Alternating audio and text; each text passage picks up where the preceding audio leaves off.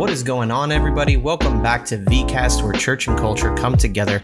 As always, if you haven't already liked or subscribed to this podcast, please do so. Give us a like, follow us, and uh, everything you do helps us to continue to reach people with the Word of God. So we love you guys. I hope you enjoy this podcast today. God bless you.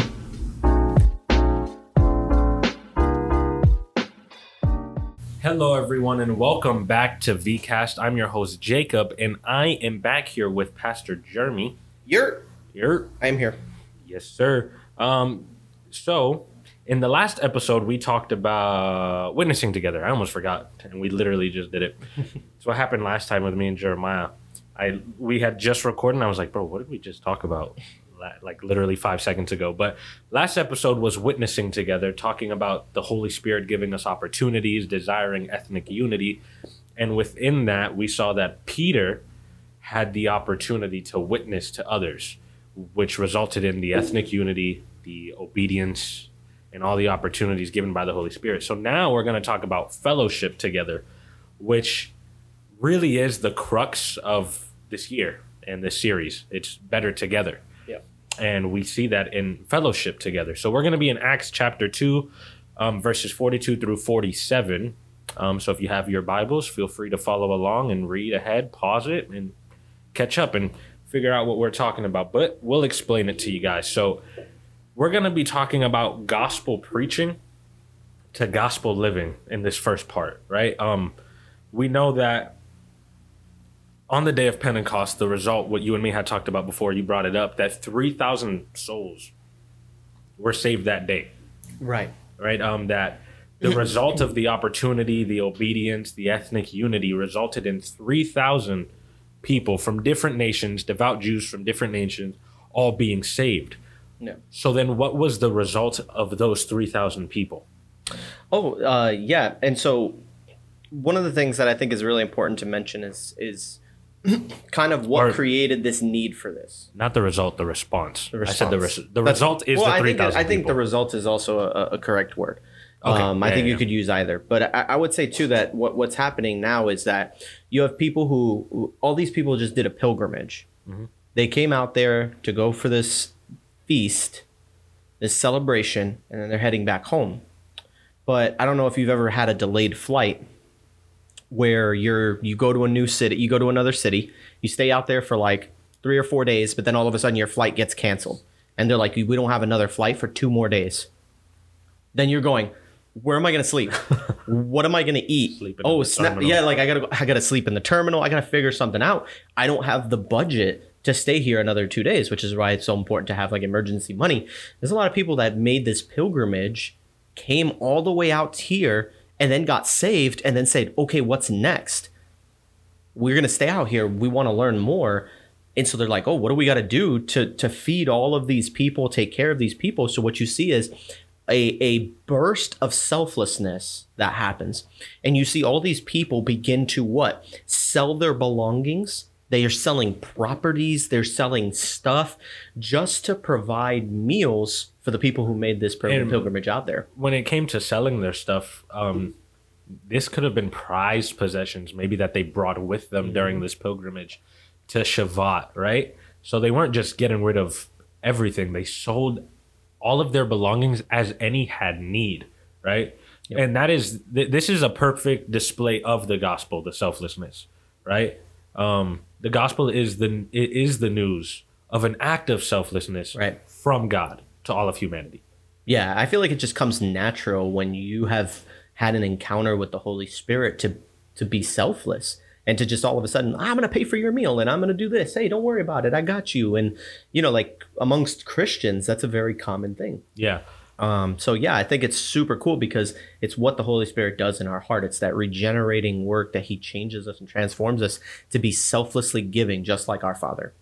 Yeah. Um, so, um, I, but I, I know that you may you may understand that maybe not everybody there had possessions to mm. give, right? Um, mm-hmm. It wasn't just the rich and wealthy that were making this pilgrimage. It was all sorts of Jews mm-hmm. um, coming here. So if many didn't have possessions, and even speaking in terms of today, many of us may not have the ability to just give to whoever needs it. Yeah. So how else can we show selflessness to each other when we don't really have possessions? Yeah, they have, um, I, I think the way it's traditionally been taught in a lot of Christian circles today is the three T's. Um, it's this concept of our time, talent, and treasure. And so what do we do if we don't have treasure? We still have got our giftings that God has given us, and we have our time that God has given us. There's nothing more selfless than devoting time to one another. Um, we can give our time. I mean, if you look at uh, somebody like Jesus, for example, man devoted four years of his life, right? Or three, it was three or four years. I forget. Yeah, about three to four. Three I don't think years. we really know. But yeah, yeah. So like he spent all these years with his disciples just, and the thing is, when you say, I, I don't have anything to give. Jesus didn't even have a house. Jesus was homeless. He was homeless. The upper, the Last Supper was somebody giving up their house yeah. so that they could eat. It probably wasn't even their food. They Jesus needed like, to ride on a donkey, and he's like, hey, just go take this guy's donkey, and if he says anything, just tell him the Lord has need of it. And then the guy's like, all right, bet. You know, like, yo, take it. Um, so, so Jesus, he didn't have anything to give. So what does he give? He gives himself. He gives his time, and he gives what he was good at. He taught, right? Like Jesus was an amazing teacher. Maybe you, you're saying, I don't have any, I can't give money. You know, I'm just not there financially. Okay, that's fine. I understand that. I do believe that when you do get there financially and when you can manage your money well to the point where you can afford to, you should give. You should give financially to a church, to um, a community. So that way, you know, you're you're giving of your treasure, but at the same time, giving your time and giving your giftings, your talent that, that God has sowed into you, your life. One of the best things you can give, yeah, man. You just give your life. Yeah. If, if you have nothing to give, then give your lives for each other. John fifteen thirteen, right? This is coming from Jesus himself. He says, greater love has no one than this, that someone laid down his life for his friends. Now, you and me have used this verse before, and we've also come to the conclusion that in every aspect of our lives, we might not have to literally lay down our lives, but yeah. It's also understanding, just giving our time to each other, right? Right. Um, so if we truly believe in the gospel, if we have nothing else to offer, then let us offer ourselves to the betterment of the body, right? Right. To understanding that what we're giving is for the body, mm-hmm. that it's not a burden, that it's like if we truly want to see the body be built up, we have to be willing to sacrifice right. a lot of things. For right? it, yeah, correct. Yeah. Uh, James one twenty-seven, religion that is pure and undefiled before God the Father is this, to visit orphans and widows in their afflictions, and to keep oneself unstained from the world. So from gospel preaching, Peter, to gospel living, but then gospel living goes into gospel fellowship. Right. Right. In Acts two forty-three, we see the word devotion again. Me and um, I believe it, not that I believe it, me and Jeremiah, not right. I believe it was Jeremiah. I know it was Jeremiah. Me and Jeremiah, um, we talked about devotion to prayer. Right. And I believe that was in Acts chapter one. Um, and now we see the word devotion again. We we talked about the word devotion, and we see it here again in Acts, um, where the people here did not just devote themselves to prayer, but to something equally important, fellowship. Mm-hmm. Right? Gospel living is shown by the selfless acts of giving ourselves to each other. It is just another aspect of, of gospel living, this fellowship. Right. Um, so why is it so important, though? Why can't I just come to church, right? Why can't I just be in the part of the congregation? Why can't I just be a part of the number, right? right? Why do I have to devote myself to fellowship? Why is it important that I go to these small groups and I go to all these things where the body is gathering together outside of these walls? Why yeah. is that important? Yeah, I, th- I think that that's one of the things that's being questioned a lot today is uh, why be a part of a community? Like, what I, I even think people today are are going a little further and saying, why even go to church? If it's a relationship with Jesus that I need, I can't I just have that at home. Mm-hmm. And I'll be honest with you. How is your personal devotion in the home? You know what I mean? If if you if you are a Christian and you don't go to church, how is your Christianity? Like, do you honestly and earnestly practice your Christianity and your faith? And this is not me judging. This is me saying, like, how easy is it to do this alone? For me personally, during the pandemic, when COVID first hit and everybody was locked in and we were on lockdown, I, it was, it, it was, it was such a relief to be home. Like there was a sense of like, yo, I like church from home. This is cool. You know, I can kind of just do, but I slowly realized that that got old really quick. Yeah. I kind of, I didn't even want to tune in. Yo, you had all the time. For me personally, I had all the time in the world to read my Bible, and I did. and I didn't. I did. Yeah, man. That's what people say. And I'm a youth pastor, so I knew it. Like, what do we say? Oh, the summer is coming. I'll have more time to read. I'll have more time to to pray. And we don't. We get, we actually end up worse over the summer. Yeah. And we spend most of our summer away from God. Listen, Christianity doesn't work alone. It doesn't. It, it is a community religion. It's not a religion. It's not a solo religion. You can't do Christianity alone. Mm-hmm. Um, I, I, as a matter of fact, I would say this. Can you do salvation on your own? No, you needed Jesus. We can't do fellowship on our own. And the Bible commands us to fellowship. Like Jesus commands us to fellowship with one another. He commands us to be in unity with one another. He desires that. And so I would say that um, there's, I, I could literally list a billion reasons for why you could come to church. I'm just going to assume that you do. But if you don't go to church, get it plugged into a church immediately. Uh, maybe we'll do another podcast on that and why it's important to come to church to begin with. But when you're at church, it's very important that you don't just come to church. Um, it, it's an identity crisis to say, I come to church, you are the church. And the church is not just this four walls, the building that you come to every Sunday. It's the community that you've got yourself a part of. How many Christian friends do you have? How often do you meet up with them? You know, at our church, we encourage something called grow groups. And in, in grow groups, it's it's about people coming together in homes, and and discipleship happens there. Mm-hmm. And and you know what the funny thing is? There are a lot of people who don't want to go to church, but they'll go to your house. Having fellowship at the home is one of the greatest things you can do. And listen, fellowship has an end result. Okay, like fellowship has an end result. If you go to the house and all you guys do is just chit chat about Marvel and th- th- you know common interests, it's not fellowship, mm-hmm. because fellowship always ends with the result of being inspired, built up, and going out and making a difference in the world. So if that's not happening when you guys meet up, if you're not studying the Bible when you meet up, if you're not praying for each other when you meet up, it's not a fellowship. Yeah, fellowship is synonymous with discipleship. And, and we see that here because we, like you had said in the last episode, you talked about how the number went from three K to five K, mm-hmm. right?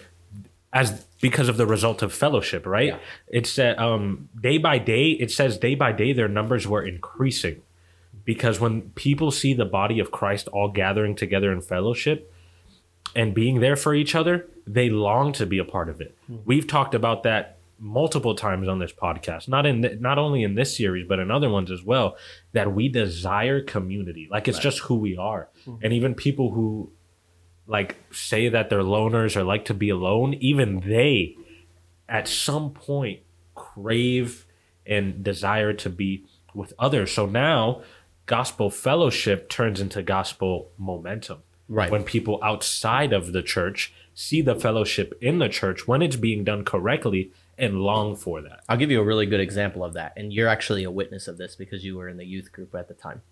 Um, do you remember going to camp?